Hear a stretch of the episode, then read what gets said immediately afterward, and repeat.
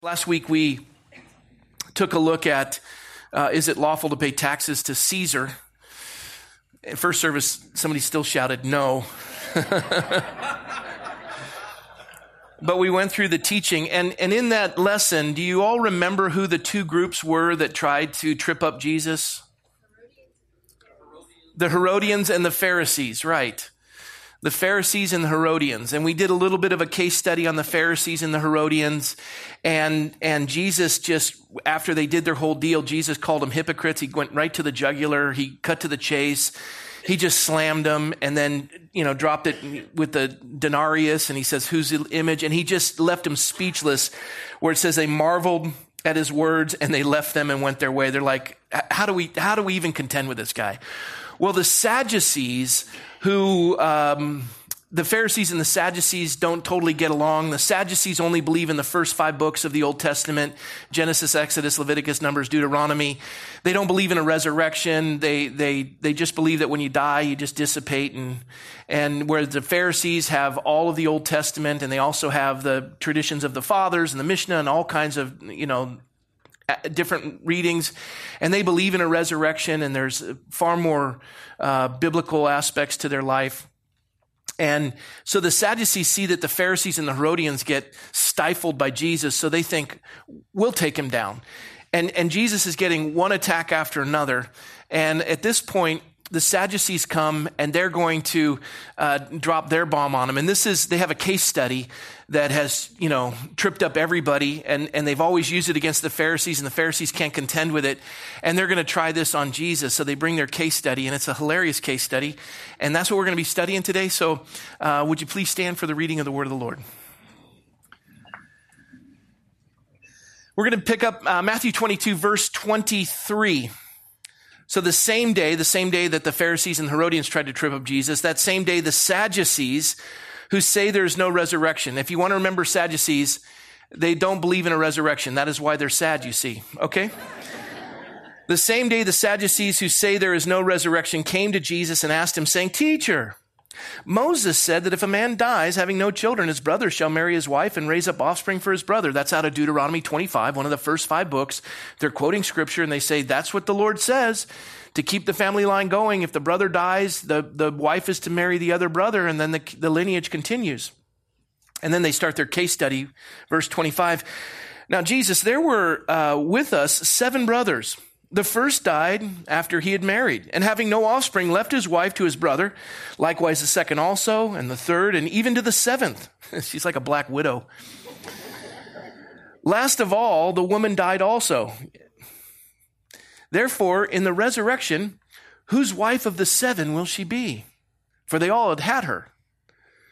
Now, they're like, put that in your pipe and smoke it. Jesus answered and said to them, Watch this. You are mistaken. Last time he said, You're hypocrites. This time, you are mistaken, not knowing the scriptures nor the power of God, for in the resurrection they neither marry nor are given in marriage, but are like the angels of God in heaven. But concerning the resurrection of the dead, have you not read what was spoken to you by God, saying, and this is when Moses was seeing the burning bush and God spoke to him, God said, I am the God of Abraham I am the God of Isaac. I am the God of Jacob. God is not the God of the dead, but of the living. And when the multitudes heard this, they were astonished at Jesus' teachings. And so at this point, verse 34, now the Pharisees think, well, let's try another, let's try another approach to Jesus.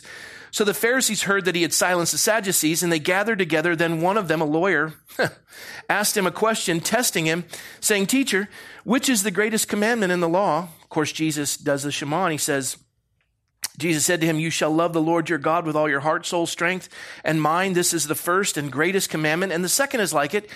You shall love your neighbor as yourself. And on these two commandments hang all the law the prophets. And he just slams them. And um, this is an interesting passage. And it's, and it's it, verse 30 is even more interesting. We're going to take a look at it. And when we're finished, we're going to have fun together. So let's pray. Lord, we ask your blessing on the study of your word. And Holy Spirit, lead us into all truth as the Sadducees did not understand the word. They were mistaken, not knowing the scriptures nor the power of God. And, and Lord, you've spoken to us in relation to what you said to Moses I am the God of Abraham, I am the God of Jacob, I am the God of Isaac. Lord, what does that mean to us? And what is it you're trying to say to us? And Lord, we are prepared. Our hearts are open to receive all you'd have. So, Spirit of living God, minister now, we pray, according to your riches in Christ. In Jesus' name, amen. amen. Well, have a seat, please.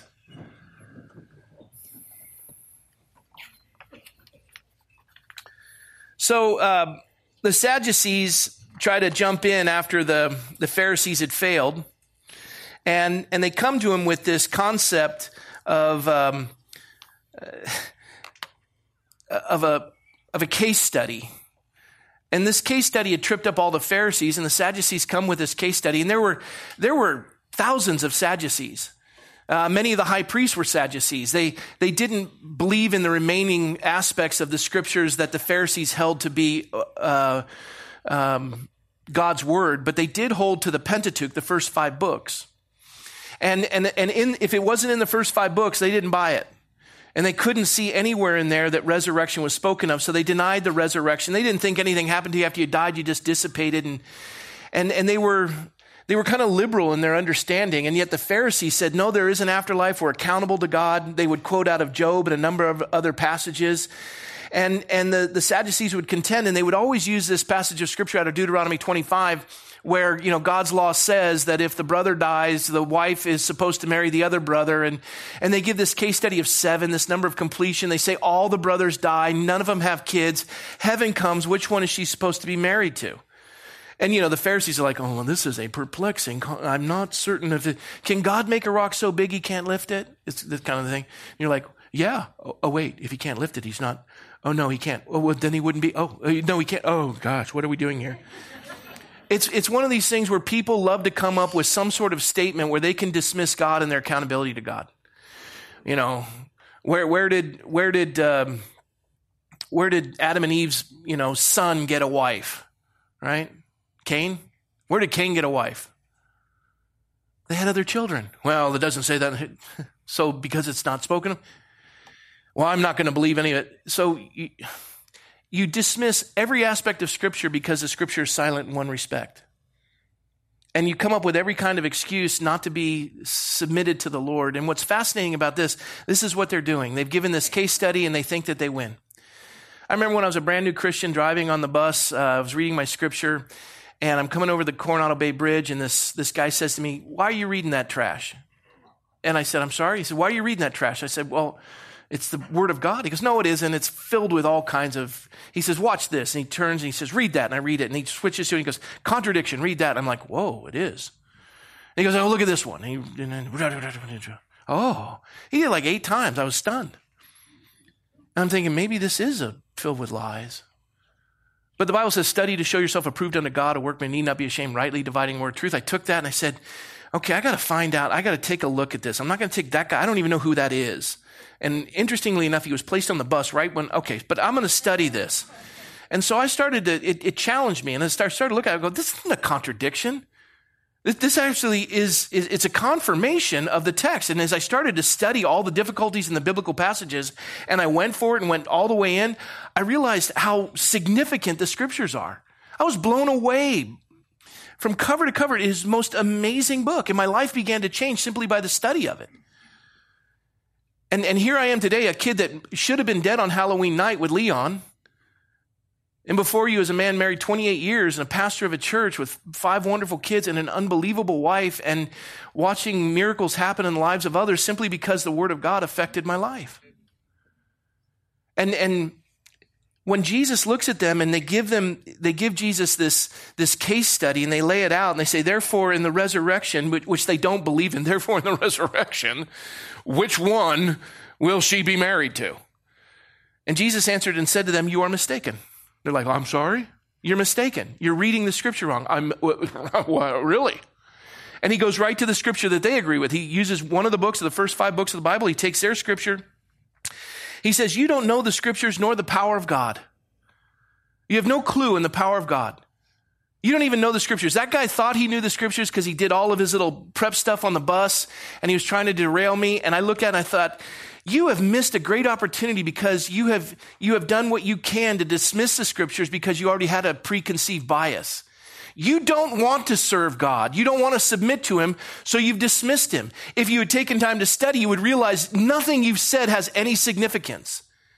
That guy on the bus, I, I wish, um, maybe, maybe he's listened to a sermon online. He's wrong. He's wrong. And as I'm going through this and I see this, Jesus says, You're mistaken, not knowing the scripture nor the power of God.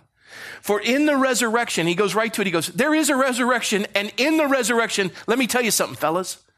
In the resurrection, they are neither, they neither marry nor are given in marriage, but are like angels of God in heaven.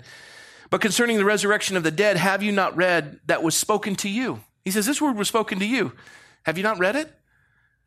You guys think you know the first five books. Let me just ask you this in the passage of scripture in Exodus chapter 3, when, when Moses is speaking to the burning bush and the burning bush is speaking to him, God says, I am the God of Abraham. I am the God of Isaac. I am the God of Jacob.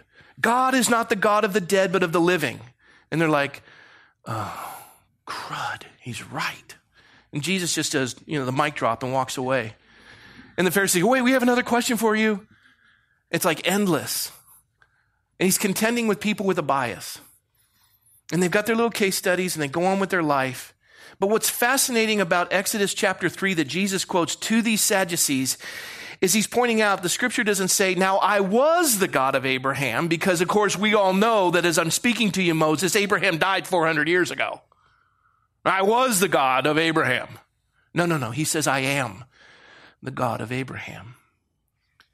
You see, you don't struggle in your relationship with God because lousy churches and bad pastors, and there's plenty of them. You know why you struggle in your relationship with God? It's very simple. There's not enough reality in the vertical of life for you to outweigh the horizontal reality. You think this is it, and you have none of this. When you spend time here, this makes total sense. It puts everything into perspective. When you don't have any of this, you come up with these fanciful ideas that you're some primordial soup in a co- cosmic accident, and you've evolved from some single cell creature over billions and billions of years. Contrary to the second law of thermodynamics, that, that from, from, from order goes chaos, but no, we're evolving Yet there's not one single transitional creature or evolving creature. You don't see a bird that became, there's nothing. Nothing. And if you just want to go all the way back, where did you come from? Where's the beginning? For time to exist, there needs to be a beginning and an end. And you live in a world of matter and substance, and you just look at science and try to process in that capacity. Who started it? it was a Big Bang Theory. Okay, where did it come from and who pressed a button? And you go further back with these scientists who dismiss God and come up with the theories. Aliens did it. Okay, great. Then who put the aliens there? And you can take it all the way back in the insanity of it. I, I was thinking about this progressive move in the mindset of politics today that we just want to tear down everything and we call it progressive. And after a while, you just run out of things to tear down. And everything that you like, you make legal, and everything you don't like, you make illegal. And you remove God from the equation, and, and anyone who wants to, you just make it illegal. If we can just remove that out, we're going to be successful. And, and I, I'm thinking, we've had, especially in California, years and years and years of this. Years and years and years of this. And now they want to fine waiters who have the audacity to give you a straw without asking and make it a $400 fine. You know what that's called? Grasping at straws. That's insane. How long will we do this? And we're going to make it legal and we're going to do all these things. Yet God says, you don't know the word of God nor the power of God's word. You are mistaken that you think that this is the way life is supposed to be. You have no concept of this reality of the vertical because your life is outweighed by the horizontal. You're in a dash between the year of your birth and the year of your de- death, and it's a dash, and, and you're trying to make something significant out of it. Why are you here, and where are you going, and what is the point? That's, that's left in every human heart. And as a Boy Scout, as a wayward kid sitting with a, a scarred fire leathered man licking his own cigarettes. It made more sense than anything I had seen. And I watched that man's life and, and, and how somebody could endure 70% of his body being burned and losing friends and love God. It doesn't make sense why, why an 88 year old man would stand before a congregation. It doesn't make sense why folks who've been wounded would want to even endeavor with that. We just go on, just dismiss everybody. And, and the, the, the smoke and mirrors of, of, of, of what Hollywood is thinking they're doing. This is how you handle hurt. You reconcile. You, you receive forgiveness and you give it. And that is what the scriptures are declaring that Jesus was pointing out that you don't know the scriptures nor the power of God. Today you witness the power of God reconciling hurting hearts to one another by the power of forgiveness. And, and Jesus says they're not given in marriage in heaven. You know, as a minister, I, have done over 300 weddings, funerals, almost a year of my life doing weddings. And, and as and one of my favorite is is the brides coming in the doors open and the bride comes in. That's why at the new facility i want to make it just resplendent for a wedding. I want a narthex and, and a, a, vestibule two doors. First one's open up the bride comes in you kind of see her or just the outline and then all of a sudden the doors open up and you just watch the groom go and she's just walking down and she's just you know nothing more beautiful than a woman on her wedding day just i don't know how they walk but this that was like john wayne but if John Wayne were to be a bride, it would be. anyways. But she's coming down, and what I see, and, and, and somebody go, well, how do you see that? A marriage, a wedding is a microcosmic picture of Christ's love for the church. So Jesus is the groom, and, and the bride is the church. And she's coming down in white because he's cleansed us of all unrighteousness. His blood was shed. Though your sins were scarlet, I've washed you as white as snow. And you see her coming down radiant, beautiful, nothing more prettier than a, a woman on her wedding day. She's walking down and it's just stunning. Stunning. And I see that and I think, Lord, that's how you see us. We, we do all these things to hurt people and we have all these interpersonal conflicts and your blood washes us and we live in unity and, and you, you, you're bringing us to yourself. And, and we're the bride and you're the groom. And this is that picture of, of marriage. If a man lays down his life, he gains a whole new one. The two shall become one flesh. We're unified. It goes from eros, which is this attractive love, to agape, where you lay your life down, to this phileo, where it's a mutual love, where we have like mind and we live in unity together. 28 years of marriage come April 1st. Michelle and I have been married. And I've said this a thousand times. We could be in a crowded room on our birthday. She could be opening up gifts and you, I could tell by the movement of her eye and none of you would have a clue, but I'd know if she loved the gift or hated it. Because we're one. And you know where that oneness comes from? We've endeavored the loss of children. We have lo- we've endeavored moves. We've endeavored the loss of finances and, and struggles and changes of jobs and, and sickness and family, the loss of parents. We've endeavored through that. We've endeavored through kids. We've gone through all these struggles with them. Sleepless nights wondering if they're alive. And our hearts come closer and closer. And we're praying and we become one. And, and I hurt her and she forgives me and she hurts me and I forgive her and we become closer and nobody knows me better than she does. And she loves me and vice versa. And that's that unity that God wants in a fallen world that he's, he's expressing in his love for the church. And how does that happen? The way Michelle and I dwell together in unity is because there's forgiveness and there's mercy and there's reconciliation and we become closer. Where the bone is broken, when it's mended, it's stronger there than anywhere else in the body. But the beauty of the church is that Jesus' body was broken, his blood was shed for the remission of sins, so that we would be one with the Lord. We're reconciled to God we become one with him. No longer in heaven is marriage necessary because intimacy and reality and clarity and transparency and purity is all there. We're one. So, you know, you, the last service, we had a couple married 57 years. It was their anniversary. And I can imagine the woman going, oh, so we're not going to be together in heaven? No, we'll be together, but we're not going to be married. Well, no, it's even crazier than that we're, we're going to be closer than we've ever been. It's, it's, it's this picture that God says that there is a resurrection. You know, Job wrote, and, and interestingly enough, Job was the, was the oldest book in the Bible. And in Job, and this is the, the, the, the verse that God gave me for my mother's funeral. Job 19, for I know that my Redeemer lives, and he shall stand at last on the earth.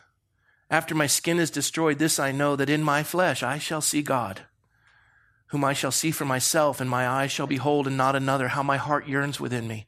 Job knew there was a resurrection. There is life beyond this life. Jesus said to the man who came to him, said, Lord, I'll follow you anywhere. And he says, he, he said, but let me first go bury my, my parents. And Jesus said to him, let the dead bury the dead. And what he was saying is man's a trichotomy, body, soul, spirit. We have a body, we have an intellect and a mind, but we also have a spirit. It's a trichotomy of man. And if we don't know the Lord or have a relationship with the Lord, the Spirit doesn't dwell with us. We're just walking dead people, basically. Our heart is beating. We're physically alive. We're soulishly alive, but spiritually we're dead. And when our body ceases to exist as time clicks, and you just think about this, for some of those who are older in the congregation, that clicking scares you, right? No, some, maybe. I, I get a little frightened by it. At 53, the wheels are falling off. Some of the younger kids are going, What is that noise? It doesn't, is it timing for music? Because I'm, I'm really into the music. But there's, you, you have a clock in the back, you have a watch here, you have one on your phone. And somebody's is going off and won't stop. And the idea is there has to be a beginning and an end. A beginning and an end. And for all of us, the Bible says it's appointed once for man to die, then judgment. We'll stand before God, give an accounting of our life. And on this earth, you're to be reconciled. Really, what is it? Oh, you want to do it outside, Jim, or you want to do it there? Is it, is it Linda? Are you blaming? It's the woman thou gave me, Lord.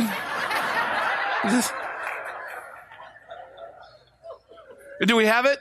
Because I have a bucket of water I can put it in. Can, can you give it to an usher and they can walk it out while you're working on it or? Just just just take it outside there. See look how easy that is. And the cool thing is nobody can call you. And you don't know what time it is.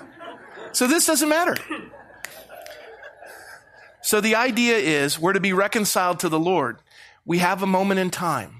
And it's that dash between when we're born and when we die. That's life, reconciliation, to be reconciled to God, to be relinked to God. And in heaven, that won't be necessary for marriage because we don't need that picture of Christ's love for the church because we'll be living it. Right? And they got it. And one of the things that blessed me is when Jesus said to them, He says, Have you not read what was spoken to you? This is, this is God speaking to you. He's speaking to me, and he was speaking to the Sadducees. Have you not written what God has spoken to you? Exodus 3, your book, talking to the Sadducees, God said, I am the God of Abraham, Isaac, and Jacob. I was so blessed by that. That verse ministered so much to my heart this week. Like I could hear the Lord saying to me, I am the God of Roy and Louise McCoy. My mom and dad. Mom died in 2010, dad died last year. I am the God of Roy and Louise McCoy. I am the God of Bob Gainsley. I am the God of Roby Duke. I can think of others that have passed. I am the God of Med Fowler.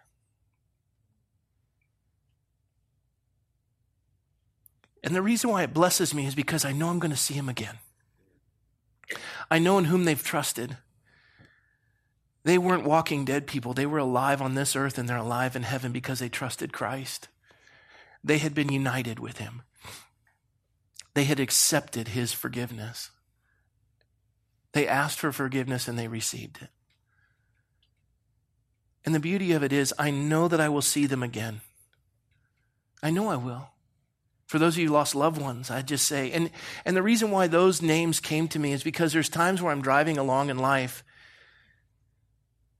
and uh, I'm just kind of derailed by memories and I'm comforted. For those of you who don't know, if your loved ones had ever trusted the Lord, I want you to know this. Everything you ever said to them, everything you ever declared to them about these scriptures, one of the most profound moments in someone's life is just before they die. The Bible says that we're absent from the body, present with the Lord. And when the body's shutting down, the last sense of the human body to go is hearing. That's why, you know, I, I, I'm, I'm always telling love, speak to them, talk to them, let them know. And they're a captive audience. So there's going to be folks in heaven you're going to be surprised by that. It's like they stole heaven. I mean, they slid into home like, you don't give up. You don't give up. And that's special. The multitudes were astonished by this. They knew that, that Jesus was right. The Sadducees did too. And they'd been schooled. And the Pharisees try to jump back onto the bandwagon and, and they come at him with an attorney saying, you know, what is the greatest commandment? And Jesus quotes the, uh, the, the commandment that every Jewish child would memorize love the Lord your God with all your heart, soul, strength, and mind. And then he says, and the second is like it love your neighbor as yourself. And then he adds this he says, on these two commandments, he points to the Pharisees, he sees the Sadducees over there. He says, on these two commandments, hang all the law of the prophets. You can take Genesis, Exodus, you know, Leviticus, Numbers, Deuteronomy. You can go all the way down through all the books of the Old Testament, and you can sum them up in these two verses love the Lord your God with all your heart, soul, strength, and mind. Love your neighbor as yourself. On these two commandments, hang all the law of the prophets. Have a nice day. and they're like, well, this is, this is, this is amazing. And, and, and if you go through this, and this is one of those things I got a kick out of, they're doing anything they can to justify the stupidity of their life. The Sadducees use a story of a woman who married seven brothers. We call that Hollywood.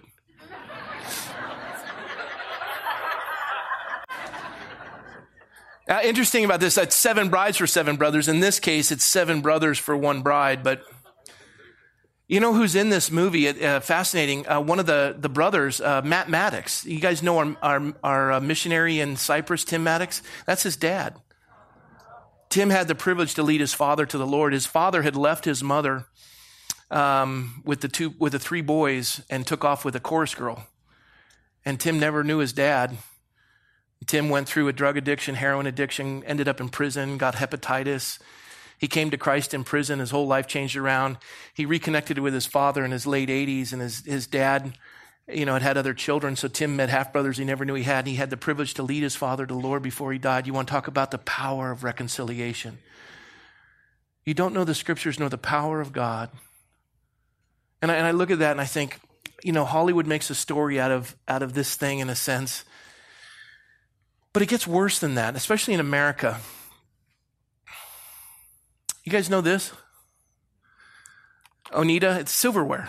Uh, the silverware company, actually, they went out of business in 2006. They, they used to be in, uh, in New York, the state of New York, the Oneida, and they, they started in the 1840s, late 1840s, and they did silverware, and they became a, a family name, a, you know, a brand known throughout the world, Oneida Silverware.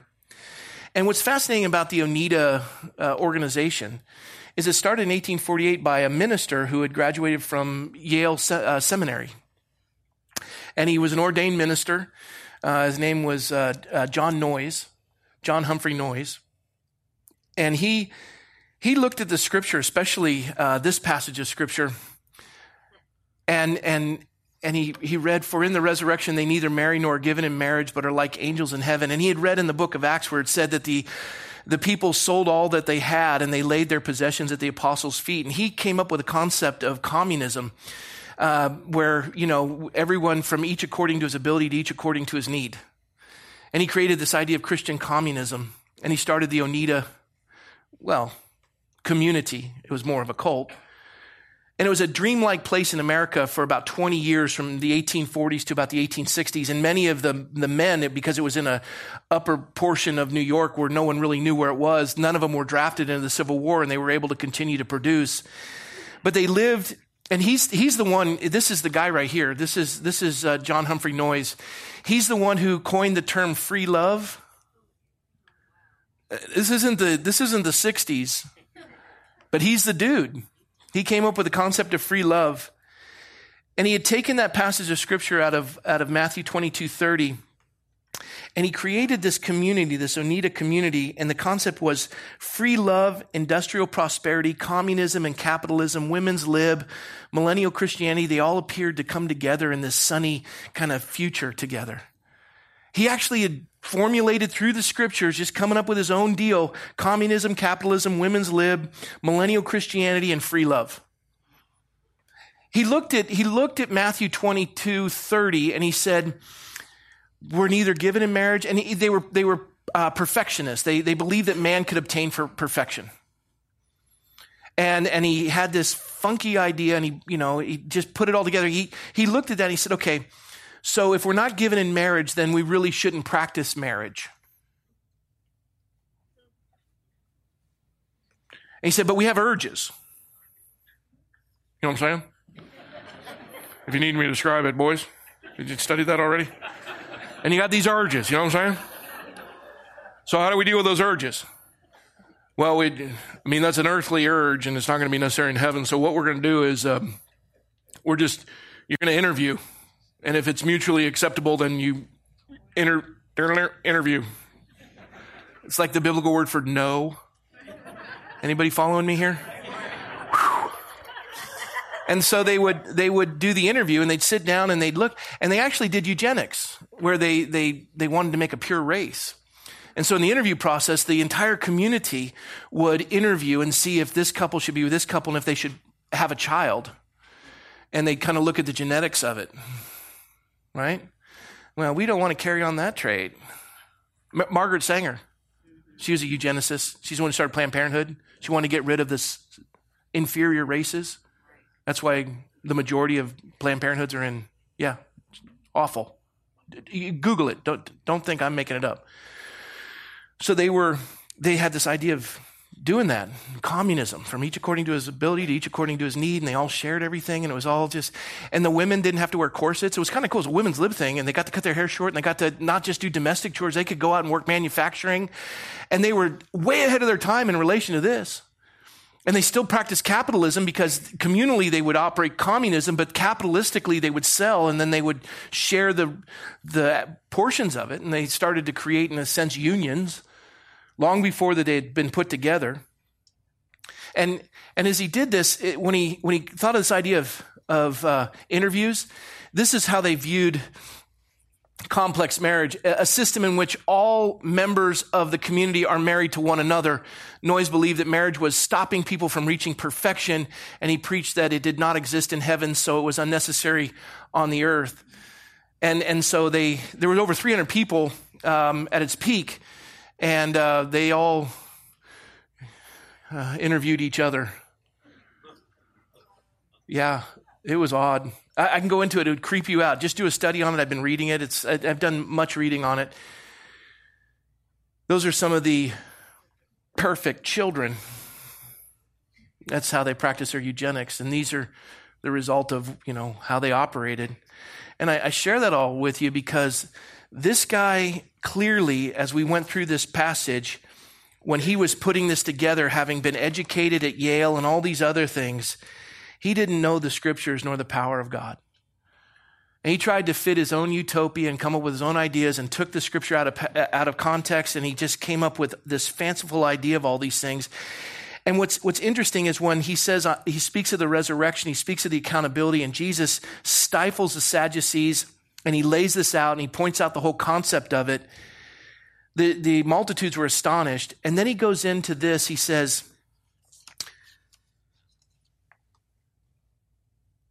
What is the greatest commandment? And, and it seems like John Noyes wanted to know the Lord, but he, he thought of perfection, which doesn't exist in the scriptures. He spent more time on the horizontal than he did on the vertical. His son became an agnostic. And, and so they, they, they, they couldn't carry it on. And he actually got in trouble for polygamy and had to run off to Canada. And when the leadership was melted down in the Oneida Corporation, guess what everyone ended up doing when they had no leadership? Guess what they did? They, they married the person that they loved. They, they wanted intimacy, they wanted honesty, they wanted truthfulness, and they started, and they, they became so committed to fidelity that the pendulum went the complete opposite direction. And they became the strongest corporation. In 1947, they were so embarrassed by their past that they took all of the records and they burned them as a, as a, a, a community. And they became some of the most faithful people and, and created one of the greatest organizations. And they all became very wealthy as a result of that. They went back to biblical principles, they stayed with those, and everything changed. And, and I say this because when the Pharisees came back to take a stab at Jesus, and asked, What's the greatest commandment? He said, Love the Lord your God with all your heart, soul, strength, and mind. Love your neighbor as yourself. Look at that. This is the, the vertical. Love the Lord your God with all your heart, soul, strength, and mind. And love your neighbor as yourself. On these two commandments, hang all the law of the prophets. Now, if you don't live in the reality of the vertical, you'll never be successful in the horizontal. Just ask John Noyes. You've got to be connected with the Lord to be connected with each other. And to be connected with the Lord means, in a fallen world, to be connected with each other requires tough stuff. And we endeavor through that. And we're able to mend in all of that and become intimate as a fellowship because Christ is made possible for us to be reconciled to each other because he reconciled us to himself. And I close with this. Jesus said, the first commandment, love the Lord your God with all your heart, soul, strength, and mind. And the second is like it, love your neighbors yourself. But here's what we do. And I've shared this before, but here's what we do.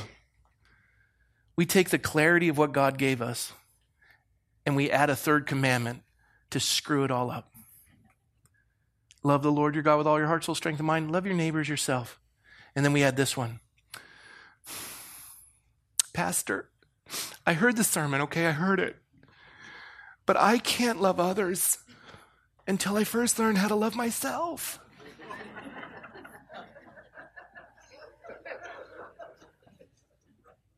oh, wait, really? Yes, I don't love me. I just don't, I just don't love me. Well, why don't why don't you love yourself? Well, because I'm ugly. Oh. Oh, see, you're wrong. What do you mean I'm wrong? I'm ugly. I don't love myself. I go, No, you're wrong. I'm going to help you watch. If you really hated yourself, you'd be happy you were ugly.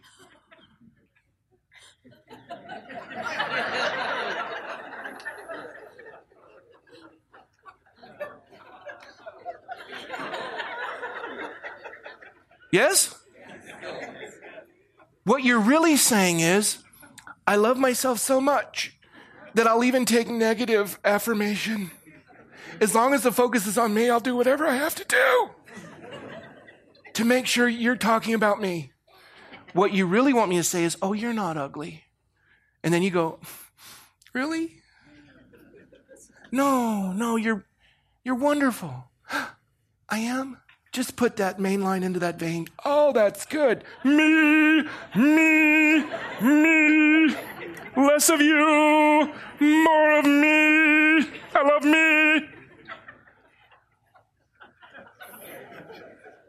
You love yourself. You know how I know that? Because I love myself. And you're just like me. You think I put this sermon together because of you. I'm not even thinking of you. I was too busy thinking of me, me, me, me. I seldom think of you. That hurts you because you want me to think about you and not about me or my family. You hurt my feelings. I had no idea that you even had them.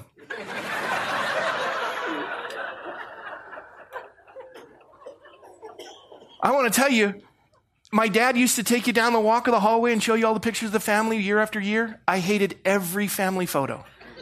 I'm the youngest of four. I never got the chance to decide which picture we'd take. So all my kids and my family are all Molly's picking her nose, Kelly's chewing her fingernails. You know, kids are all uh, we were wearing the wrong color shirt. I mean, it's all bad. But I never had a say because I'm the youngest. And you know why I don't like those photos? Because I don't look good in any of them. Because we all know it's all about, everyone say it, Me. Here, when this becomes the reality and this becomes the byproduct, love the Lord your God with all your heart, soul, strength, and mind. Love your neighbors yourself. That creates a cross. What's the cross for? Apostle Paul says, I, Rob McCoy, me, have been crucified with Christ. It's no longer I, me, Rob McCoy, who lives, but it's Christ who lives in me to will and to do of his good pleasure. I don't like tension. I don't like what we went through, but I sure love the byproduct. I, me, Rob McCoy, didn't want to do that. But because the Lord commanded it, this built something sturdy. He went to that cross and he endured the pain to set us free. The Father willed it, He did it. And we love the Lord and we love each other. We receive it and we give it. As you've received forgiveness, you extend forgiveness. And that is the power of God and His Word. And it's not for you to make up and do what you please with it. There is a resurrection. You will stand before the Lord, but the joy of it for all of us to realize is I am the God of Roy and Louise McCoy. You know, I'm on this earth. I want to make sure that I can say that God is your God and that I will see you in the life to come. There is a heaven, and there are a lot of walking dead people but Christ came to reconcile you and make you spiritually alive. And when the vertical takes precedent over the horizontal, the world is healed by the power of the cross. If you've received Christ as your Savior, this table is open to you. Jesus said, As often as you do this, do this in remembrance of me. You come to the table, you take the communion, you go back to your seat, you sit down, and you hold the, the bread and the cup in your hand. You realize this is a representation of his body that was broken for me. He did it in obedience to the Father, and He set me free. And this is His blood that was shed, that though my sins were as scarlet, He's washed me white as snow, just like the bride coming down the aisle to be reconciled to the Father. That's me. Thank you, Jesus. Thank you. And as you've forgiven me and you've cleansed me, I want to dwell in community to do that for others. You think that was easy? all hell broke loose. But he did it for you and me. Because of the joy that was set before him, he endured the cross, despising the shame. And if you were the only person on the earth, he would have done it just for you. But he did it for all of us. That's a good God. We have a good family. And we're going to take communion together. And you know what? We're going to take communion together as a family that has been forgiven and has forgiven. That's profound. Enjoy that because this day God is blessed and so are we. Amen? Amen? Let's invite the worship team up. We'll prepare for communion. Lord, as we prepare our hearts to enjoy this time of communion that, Lord Jesus, on the night you were to be betrayed and you knew all hell was going to break loose, you broke the bread and you said, This is my body broken for you. You held up the cup. You said, This is the cup of the new covenant. My blood shed for the remission of your sins. As often as you drink of this, as long as you partake of this, do it in remembrance of me. Every one of those that were at the table with you were to betray you or abandon you, but you died that they would be reconciled and you would forgive them and they would forgive one another and the church would be born. And Lord, we are your bride and you are our groom. And Lord, we do this because we love you and we're grateful. And so this day, God, as we take communion, realizing not only that we've been forgiven, but the joy that we have forgiven. What a blessing, God. Thank you for this family that we don't quit on each other. Thank you that we've been, been reconciled and we dwell together in unity. That comes at great expense, but we're grateful, God. In Jesus' name, amen.